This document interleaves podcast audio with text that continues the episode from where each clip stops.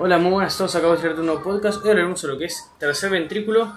Vamos a tener que es una, una de las vesículas, de las cuatro vesículas encefálicas, eh, que contendrá líquido cefalorraquídeo y además eh, eh, producirá parte de ese líquido cefalorraquídeo a partir del plexo coroideo que tendrá en la tela coroidea que se encontrará en el techo de este tercer ventrículo.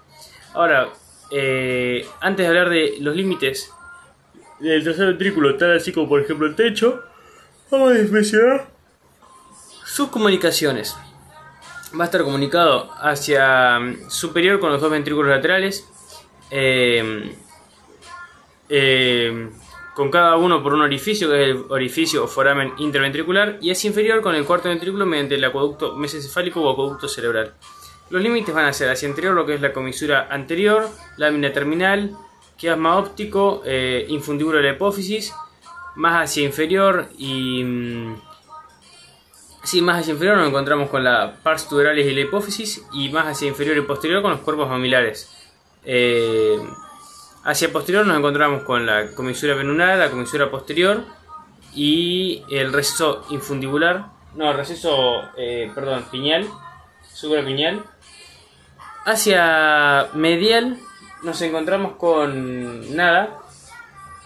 Eh, pero, o sea, no hay nada más hacia medial que eso, porque eso es como una estructura, eh, la línea media. Y hacia lateral sí tenemos, tenemos el tálamo eh, con la lesión intertalámica que penetra este tercer ventrículo.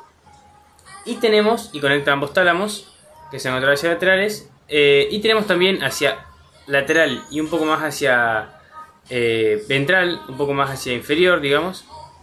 Eh, lo que es el surco hipotalámico y el, y el hipotálamo.